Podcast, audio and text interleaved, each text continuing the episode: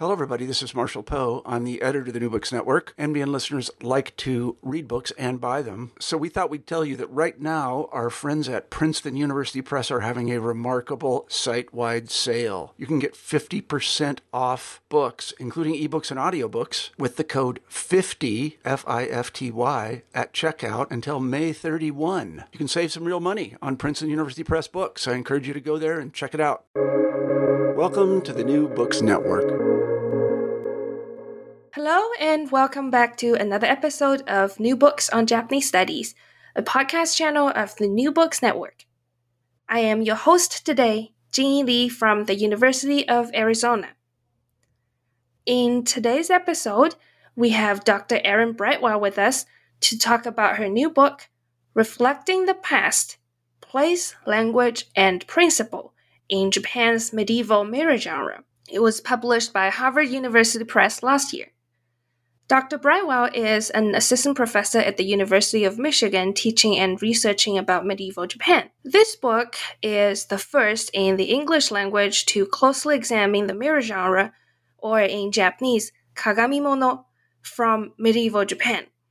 Dr. Brightwell traces the role of historiography in Japan, a topic that has received little attention due to language and disciplinary boundaries. So, welcome, Dr. Brightwell. Thank you so much for joining us today. Thank you for having me. Thank you. So let's begin with a difficult question. Do you consider yourself a literary scholar or a historian?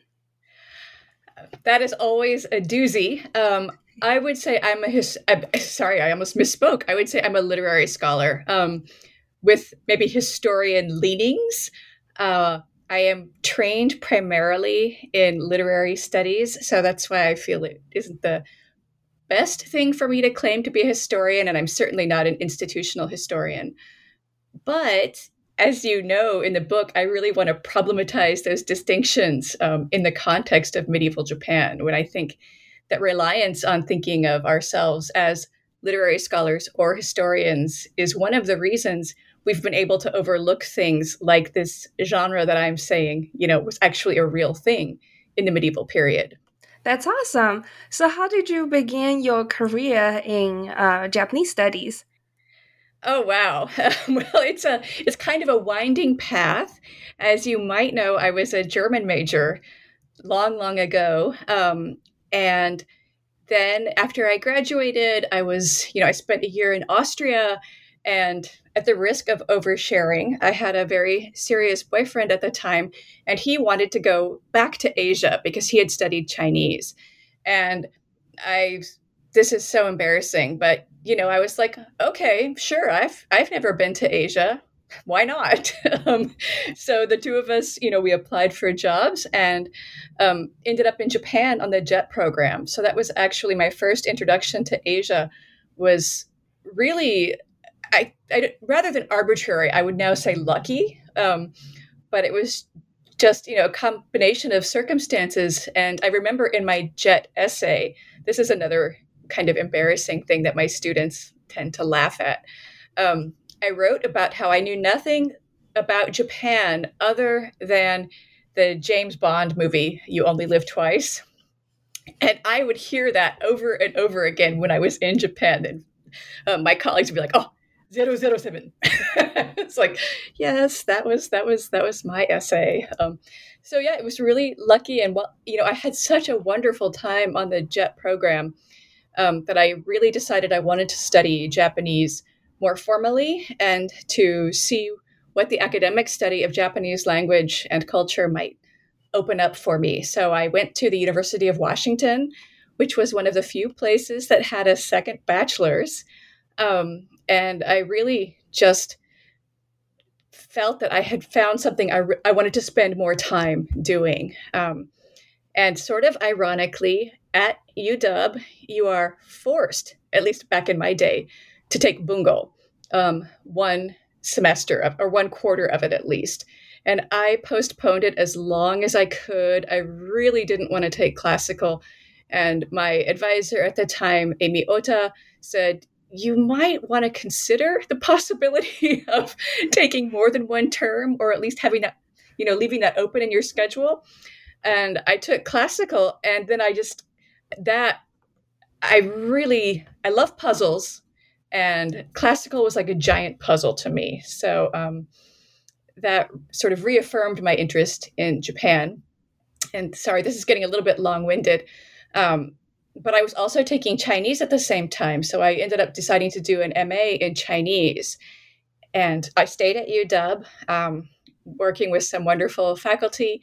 And then I slowly realized I wanted to do kind of a comparative or um, a project for my thesis, my dissertation rather, that would allow me to integrate both traditions. Um, and so my the faculty at UW encouraged me to apply elsewhere and see what my options would be, and I did. And that was when I made the move to Princeton, where um, I found a lot of support for that kind of project. So, yeah, that's kind of that's the condensed version, believe it or not.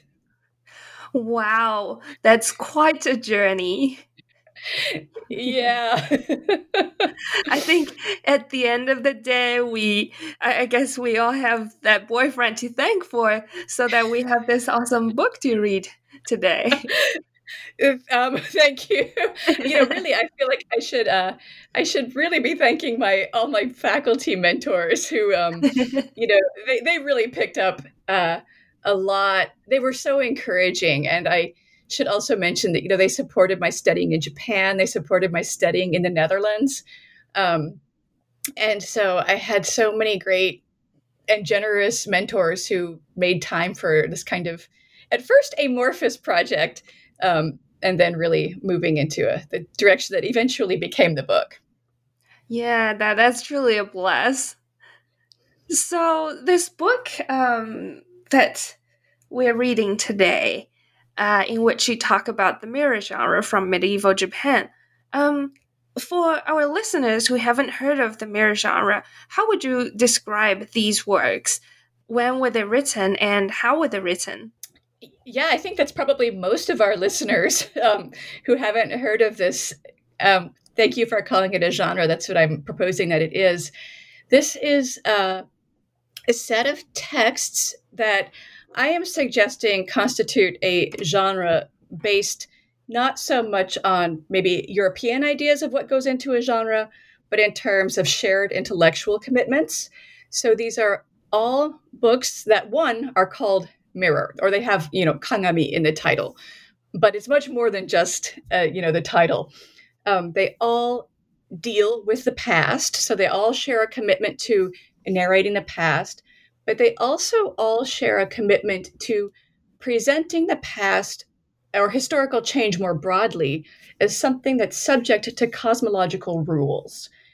You know, what those rules are will change um, from mirror to mirror, but each of them presents the, I get, yeah, historical change as fundamentally subject to a greater cosmological logic.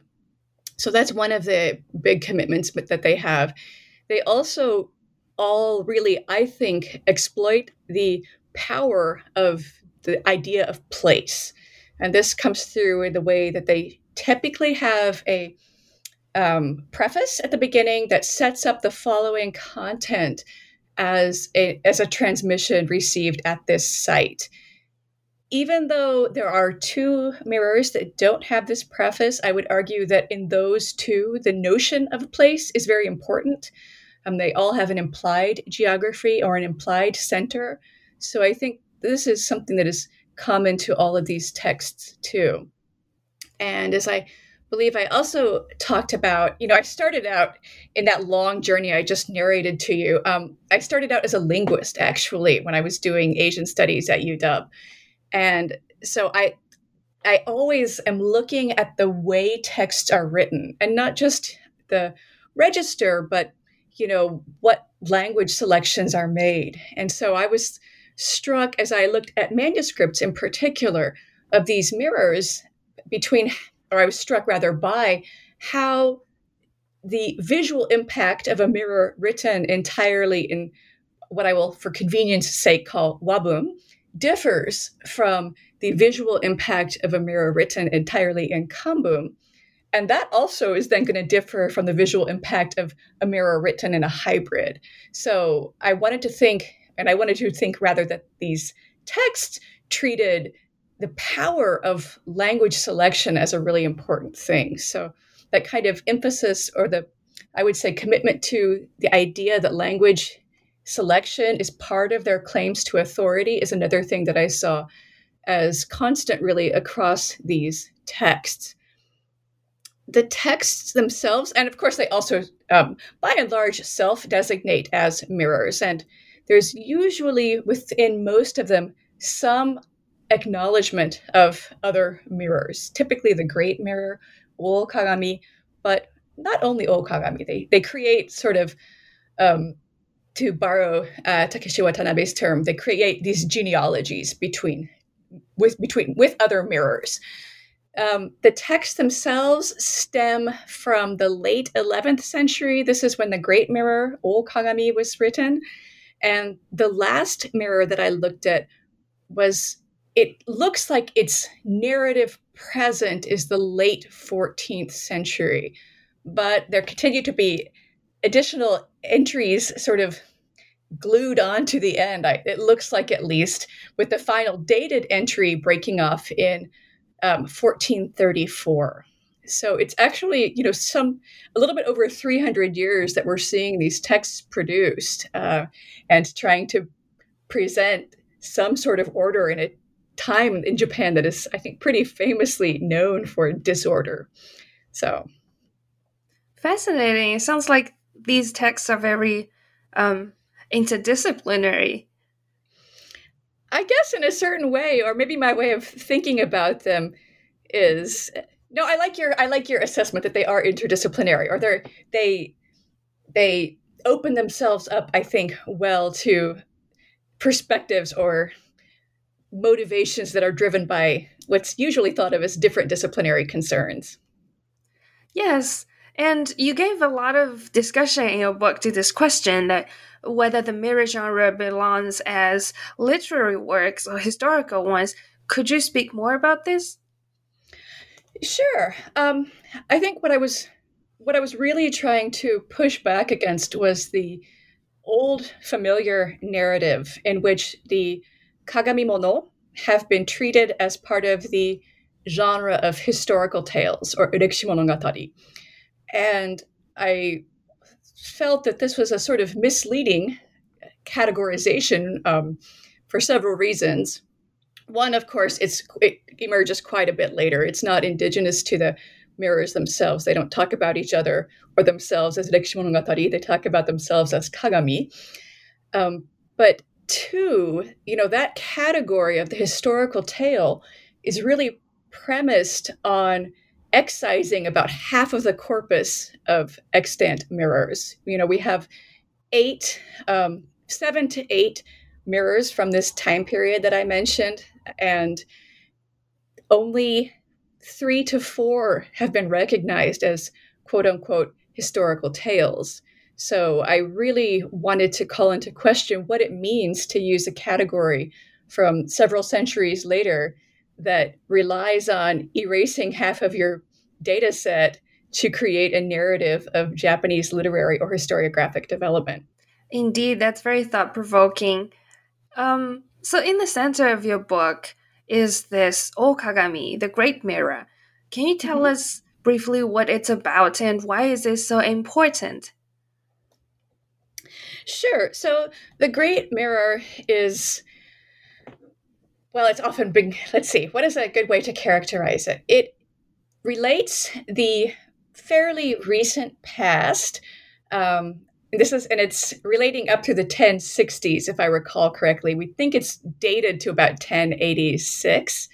Um, I'm I'm giving a more precise date than is actually attested. So there's some Japanese scholars whose names unfortunately elude me, um, but have proposed, you know, about a 20 year gap between when it was written and sort of when it what it says is its narrative presence. But that is a text that presents an account of the past that's, to be somewhat simplistic, is the rise of Michinaga. Um, or the rise of Fujiwara no Michinaga, and all of the things that made it possible.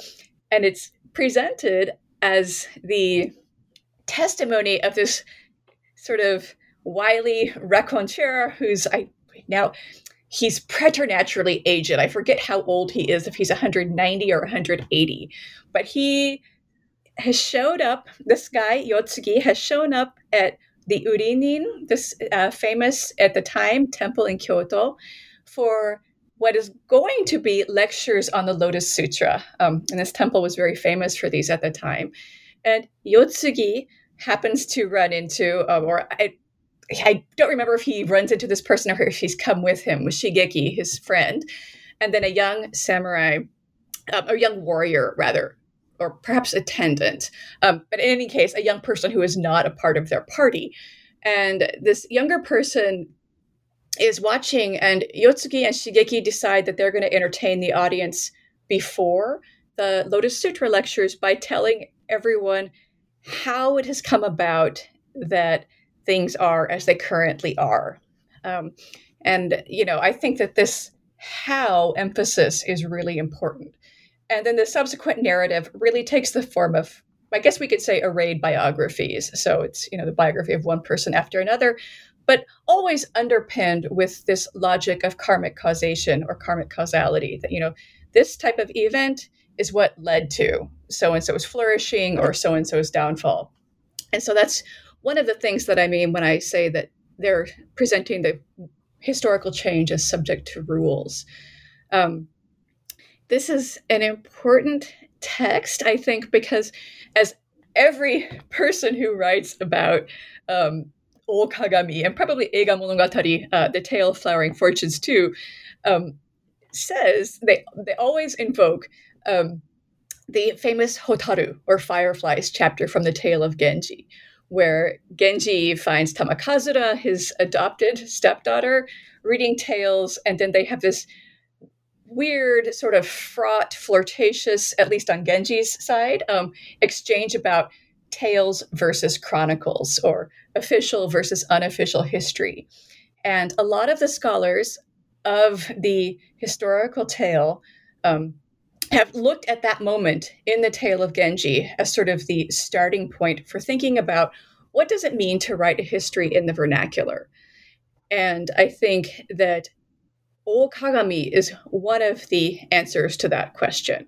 Um, certainly, Eiga Monogatari has also, or Tale of Flowering Fortunes has also been recognized as a response to that.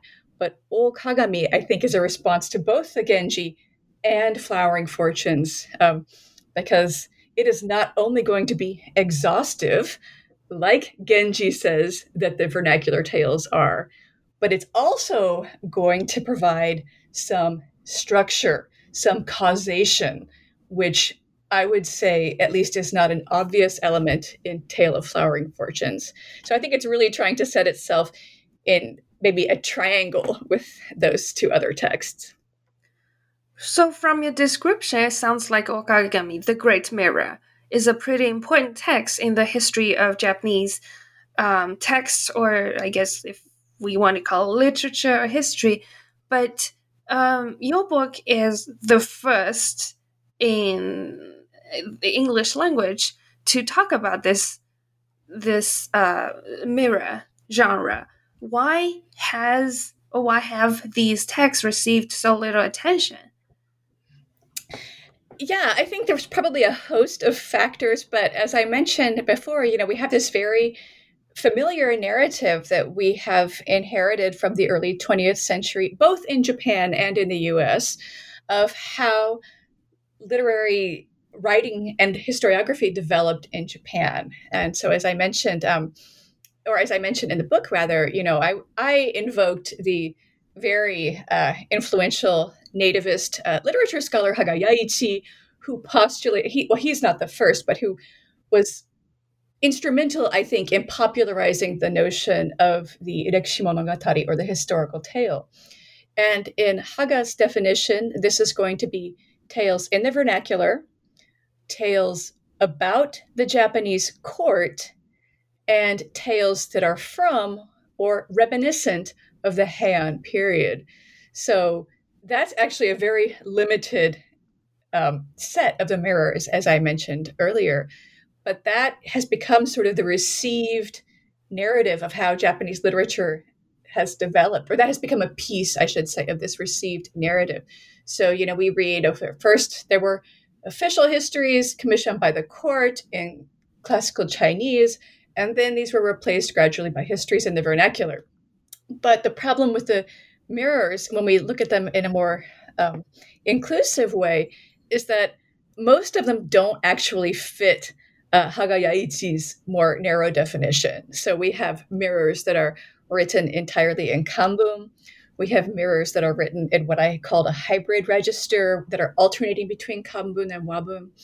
We have mirrors that have nothing to do, at least directly, with the Japanese court. You know, we, this my this project started out in my dissertation writing about Kara Kagami, um, which is the China mirror, and it's all about the history of China. Um, we have I talk a little bit about Nomori no Kagami in the book, which um, I think is Keller Kimbrough has translated as the mirror of the watchman in the fields. You know, that is dealing with poetic theory mostly, but also some historical elements. Azuma Kagami, of course, has largely been ignored by literature scholars, um, although Komine Kazuaki uh, issued a, a, call for us to take it more seriously back in the 80s. Um, and by us, I mean literature scholars. And then, you know, more recently, Elizabeth Oyler has engaged with it. Um, but, and then this last mirror that I, I was so excited when I found um, the mirror of the gods, Shinmeikyo or Shinmei Kagami. Um, almost no one has written on that, even in Japanese. And I think, you know, a legacy, so it's easy for me to blame it all on this, you know, this old narrative, which I do think lies at the heart of it, or of our unawareness of these texts as a whole, although they are more widely known in Japan. I, I do want to be explicit. But one sort of legacy of that is that even in Japanese, the critical apparatus for these mirrors um, that don't fit into that nice, handy Rekishimonogatari category is largely absent. So, for instance, a lot of the mirrors, so Kara Kagami, for instance, the China mirror, there's no critical edition, so no annotation. Um, there is a typeset edition of each of them, so that's great. Um, but you know, very little scholarship on this text besides um, recent work by Yamada Naoko. Uh, the water mirror, which I glossed over in this most recent recitation, um, recent annotated translation in Japanese, so that's great. It's a wonderful resource. Uh, Mirror of the Watchman in the Fields. There's uh, Gunsho Ruiju, uh, so there's a typeset edition, and then there's one other typeset edition in the um, in the Waka series, the name of which escapes me. But you know, some of these, like Shinmeikyo, only exist in Zokugunsho Ruiju or manuscript form. So to work through these kinds of texts, you don't have the kind of scholarly support or scaffolding that you have when you work through the more established texts. So I think that is a very real factor in why we don't necessarily turn to these texts or why they don't get picked up, and even in Japanese, um, are not very well represented in secondary scholarship. I see. Now, there's something that you mentioned that I found was rather interesting. You mentioned this uh, Kara Kagami, the China mirror. Now, why would a Japanese historiography talk about China? Um, yes, that was the question that I asked myself when I started my dissertation. And I think there's not one handy answer, um, which is what makes it more interesting. And it gets even more messy or messier because we don't have the whole text. Um, there is a Kamakura period catalog that says this should be in 10 maki, and we have six. So we know from the beginning, we have a preface that leads up through the um, letter Jin, but we don't have anything for the Tang or Song, um, which ostensibly would have been covered in this text originally. And I think that there are a couple, at least a couple of different factors that are behind this um, this text production. You know, it's been postulated by Ogawa Takeo um, and other Japanese scholars that this was a text so this is a text that's basically a digest of the highlights of Chinese history.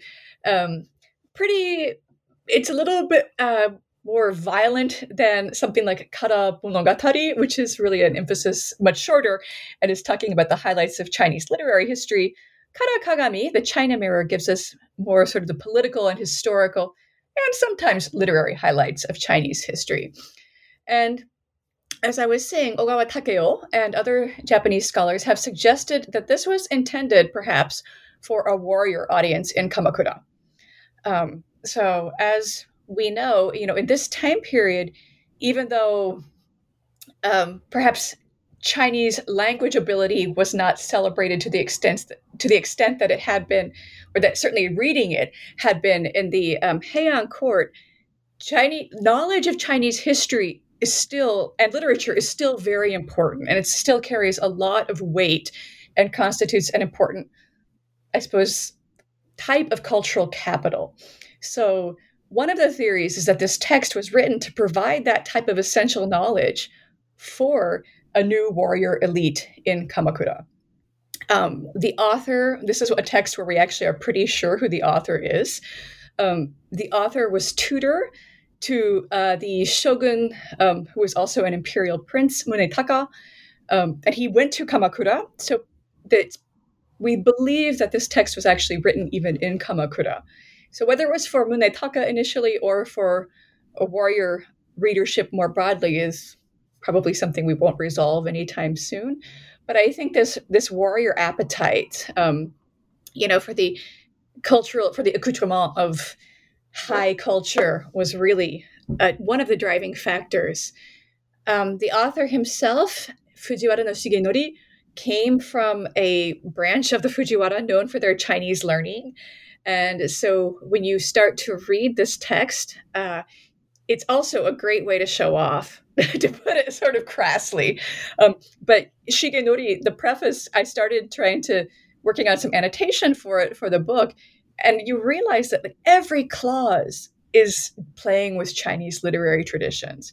So it's also a wonderful way to display Shigenori's mastery of things Chinese, not just to teach it, but to show it. And I think this is also, you know, something that's becomes increasingly important in later medieval period, but the kind of peddling of cultural capital, and uh, Steven Carter has written about this. So I think that that may well be another element.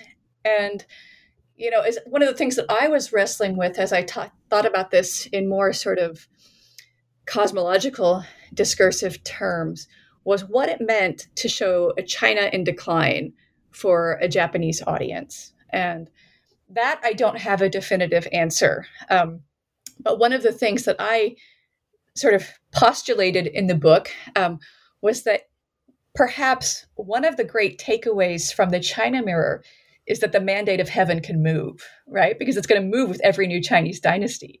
If you become the emperor, you have the mandate if you've found a new dynasty. And of course, this is something that doesn't have an analog in Japan. Or, you know, the idea that you could just, a different family could become legitimate rulers was something that was not really talked about. So I could imagine, or I could speculate that that message of the movability of heaven's mandate might appeal to, you know, a new rising elite who sort of increasingly sought power for themselves. Um, so I think there's a lot going on in that, but I don't think we'll ever just be able to pin it down to say, oh, this is the definitive reason. I guess not. But that's uh, one of the things that I was most fascinated about this book is that um, while you're talking about medieval Japanese texts, it's not just medieval Japan that was involved. Uh, you there's reflected in these texts um, are uh, thought or even other texts from regions around Japan, and uh, I think that's uh, really speaks to how um, Japan was this, uh, well, even in the modern times, Japan was actually quite global, and that's all reflected in these mirror works. So that actually ties into my next question for you. Um, if my understanding is correct, um, one of the central questions you're asking in this book is that when medieval thinkers wrote about the past, how they did it and more importantly, what was successful and what was not. Through your examinations, what are some of your conclusions about what was successful and what was not? That's a that is a new question for me. Thank you. Um, what I haven't, I've sort of struggled to navigate, and as you probably know from the book, I don't. I have some ideas, but I don't have a definitive. Once again, I'm going to say I don't have a definitive answer. I think one of the surprising things for me, um, in terms of how it didn't mesh with what I had been, or what I had sort of assumed was the way things worked, was the real was the kind of continual ongoing importance uh, or maybe prestige of writing in kanbun. Um, so I, that was something that was exciting for me who started you know since i started out as a sinologist i was glad that was time well spent um, but to see kind of classical chinese or yeah classical chinese really continued to carry a certain performative weight i think that we don't usually think about um, in this especially in, in this earlier medieval period. So that was something that was interesting. But one of the biggest sort of moments where I was like, what is going on? Which in some ways I think are the more interesting moments, was uh, we started to see, I guess we is just I, um, but I started to see, you know, increasing engagement with mirror style writing, right? So I talk about the Baishouron and um, eh, the other one is uh, Jinno Shotoki. Um, so uh, discussion on plums and pines and the Chronicle of Gods and Sovereigns that I think are influenced by mirror writing. And, you know, by Baishouron um, really co-opts, I would say, the preface style and uh, Jinno Shotoki really plays with the language of Dori, with the language of principles. And then of course i went to look at the heike this is all going to come full circle don't worry i feel like i'm rambling a little bit but then i went to look at the heike preface um, which as i was talking recently um, with michael watson you know i really read in a new way having read all of these mirrors. And i saw the importance of kind of a again this is a shortcut. I know we don't have nation states in those time periods but a transnational geography but also again this appeal of dori of presenting the past as regulated. And what was bizarre then so coming back to what was bizarre for me what was unexpected was that the mirrors really seemed to kind of move away from that discourse um, especially the later ones you know i could say yes the cosmos is still subject to some sort of principle. You know, you look at Masu Kagami, things are still definitely headed downhill. Look at Shinmeikyo. I said, you know, we can read this as an argument for institutional longevity, but there's the explicit engagement with, you know, theories of the cosmos as governing the historical change is gone. And that was really puzzling to me because that seemed to be one of the elements that so many other medieval texts were picking up. Even like Jokyuki, you know, there's the record of the Jokyu years in the which I think is from the t- mid 13th century, you know, it has a discourse on cosmological time very close to that found in the water mirror. So it seems like there's an audience for that, but the mirrors kind of abandon it. Um, so that was something that was really that stood out to me and left me wondering, you know, what what was going on. And this is again something that I you know, sadly, no one has left a diary and said, I wrote a mirror and this is what I meant. Um, but it made me think about what does it mean to write a text like a mirror where place is so important to couching these claims of authority. So, you know, I have to be at a site that speaks for everyone, right? Um, or at least within a mirror, I do. And is that a sustainable claim in you know, in the Warring States period.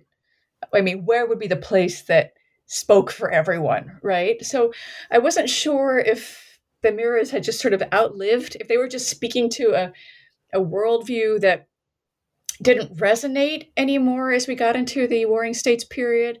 But at the same time, they don't have, and this is completely subjective, but they don't have the storytelling appeal of something like the Heike, right? You know, even today, I I read the preface to the Heike. I had a wonderful um, undergraduate student who was working on it for her honors thesis. You know, and it just gives you goosebumps, right? But I would be hard pressed, I must admit, to find a passage in The Great Mirror, for instance, where I got goosebumps. So I think there's a lot of things going on, and I feel like I've sort of drifted away from your original question. So let me stop and let you recenter the conversation. No, I mean, just listening to you mentioning all these mysteries in the mirror genre is rather exciting. Almost makes this whole project like a like a detective case, and uh, I, I really I love a good detective case. So I I can't imagine how much fun you must be having solving all these mysteries in these texts. Now, you mentioned um, uh, just earlier that the mirror genre continued to be produced um, towards the 14th century and even by early modern people in the Tokugawa period, maybe 17th century. So, mm-hmm. why did um, 17th century people read the mirror works? And are there any differences in the themes and contents between the ones that were produced later versus the ones produced in medieval time? Yes, thank you. I think that there is a lot of different stuff going on here. Um, so I don't want to postulate a rupture. I don't think that that's the case. But I think when we look at the last mirror, um, the mirror of the gods from, you know, up late 14th, early 15th century, this is a time, or I chose to understand this um, in part in conversation with David Spafford's work, um, thinking about the idea of a persistent medieval, right? And sort of the cachet that the earlier medieval modes of solving problems had. And I, if memory serves, um, David was talking more about land management, but I wanted to think about is this the historiographic analog to that, right? To look back to a, a time when things were solvable and use this genre, the mirror. Um, so I think that that may be one of the things that's going on in the kind of dying days of the medieval mirror, as it were. But we also start to see, you know, in the Muromachi period, we're starting to see already other kinds of mirrors, you know, not just historiographic mirrors, but mirrors as other sorts of authoritative commentary. And I want to say now I can't remember if it's late Kamakura or early Muromachi, but Muju Ichien has a mirror for women, right?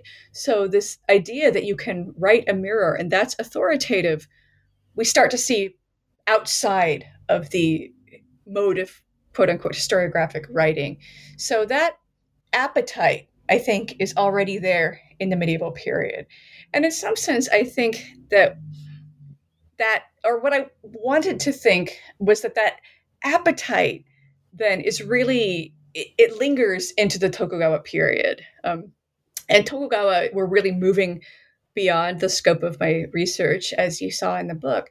But we have mirrors for everything in the Tokugawa period. It's kind of amazing. Um, and one of the interesting things is I, I think it's Ieyasu uh, who has a kana version of the Mirror of the East. So there's a lot of appetite for the Mirror of the East um, at least in early in Tokugawa shogunate. So that that's one thing I think that's kind of playing into this larger early modern appetite for mirrors.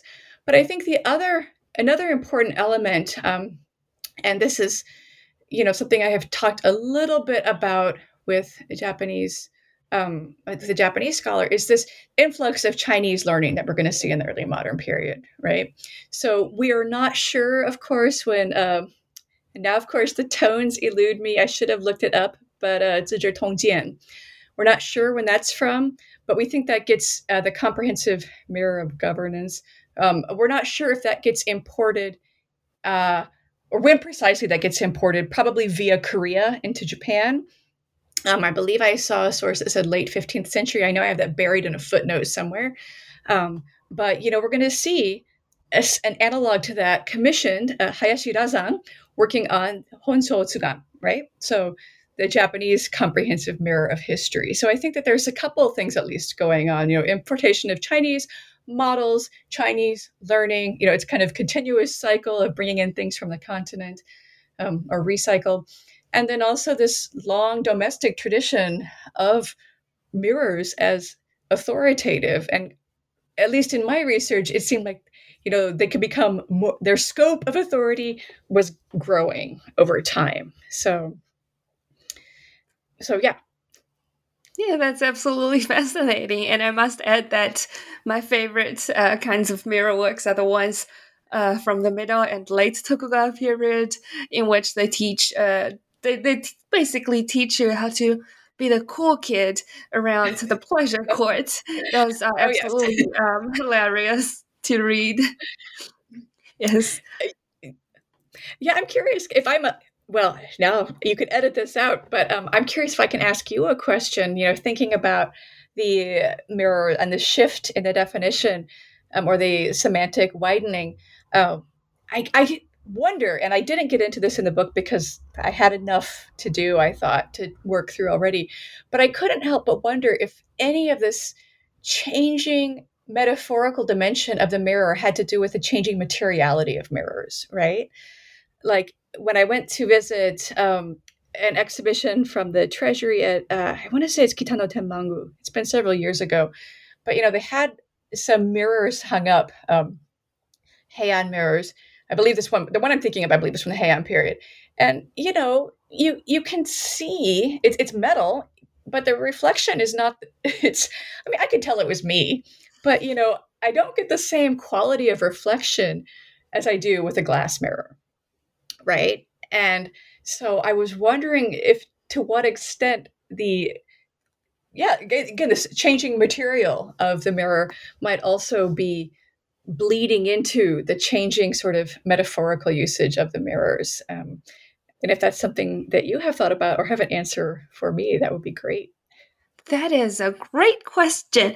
Um, speaking as an early modernist, I do believe that the late Tokugawa period, or from even mid, maybe the middle Tokugawa period, people had more um, effective mirrors to mm-hmm. use, which is why we. I, I think that's one large reason when we see so many kinds of advertisements of cosmetics in popular fiction. Um, it's one of my favorite things to look at is uh, are these these ads for for for powder for um for blush um sometimes even lipstick where they it didn't really, it wasn't necessarily lipstick but they had all these cosmetics targeted at young female who lived in Edo or around Edo they i mean yes, um, it's for other people, right? The, the, the old saying goes that the, the, the lady only dresses up for those who pleases her.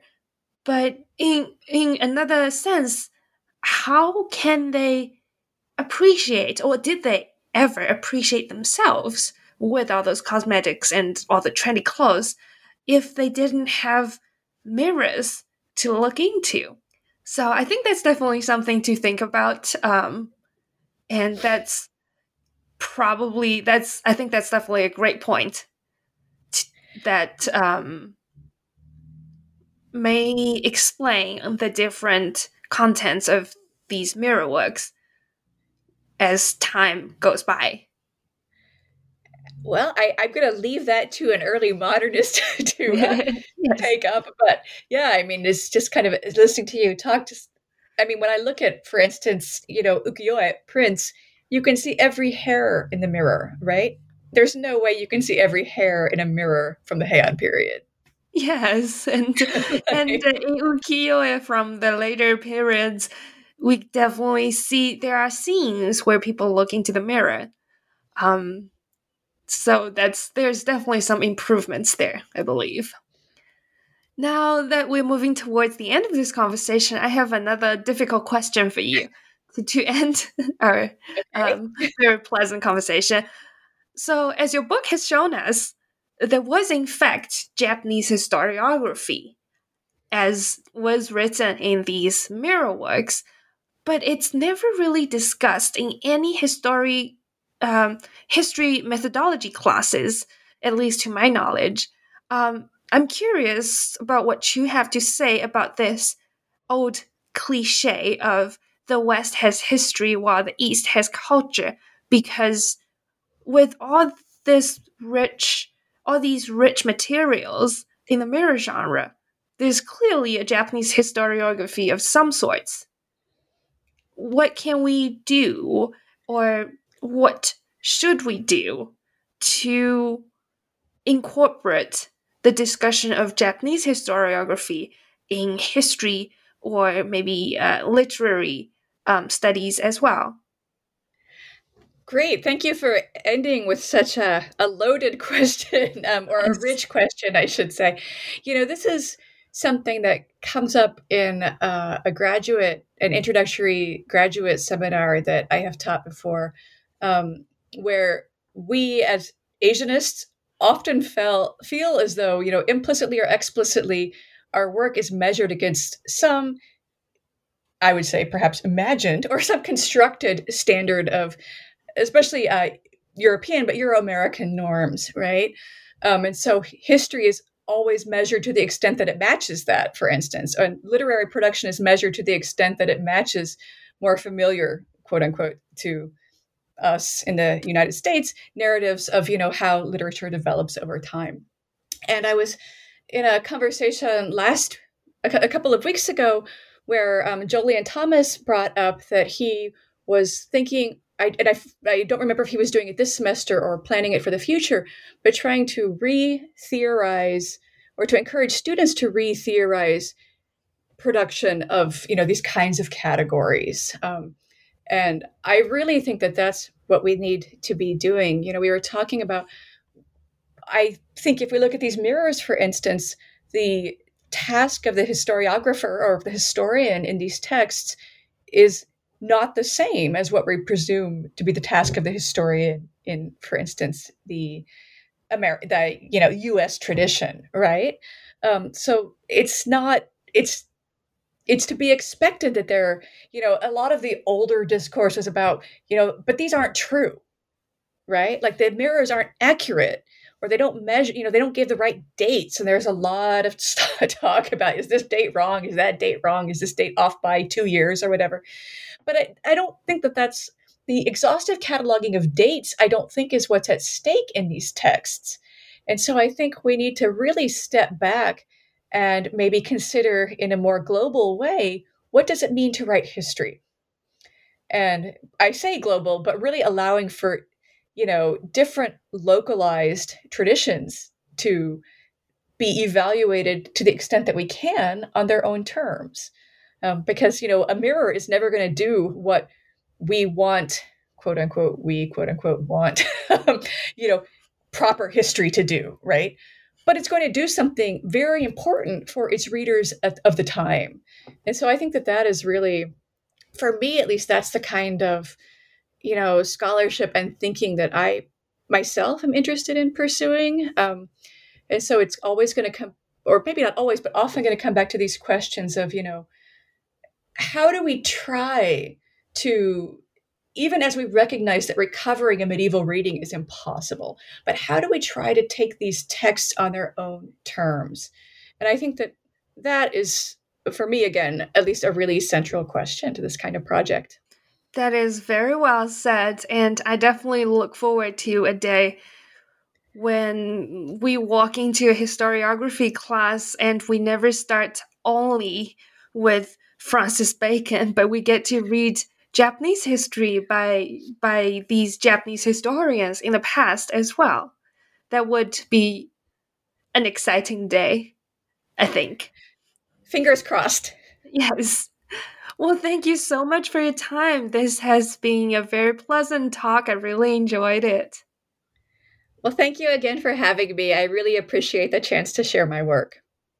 Thank you. And for our listeners who are surprised to hear that Japan has historiography too, make sure to take a look at Dr. Erin Brightwell's new book, Reflecting the Past Place, Language, and Principle in Japan's Medieval Mirror Genre. This is Jing Yi from the New Books Network, and I will see you in the next episode. Until then, goodbye.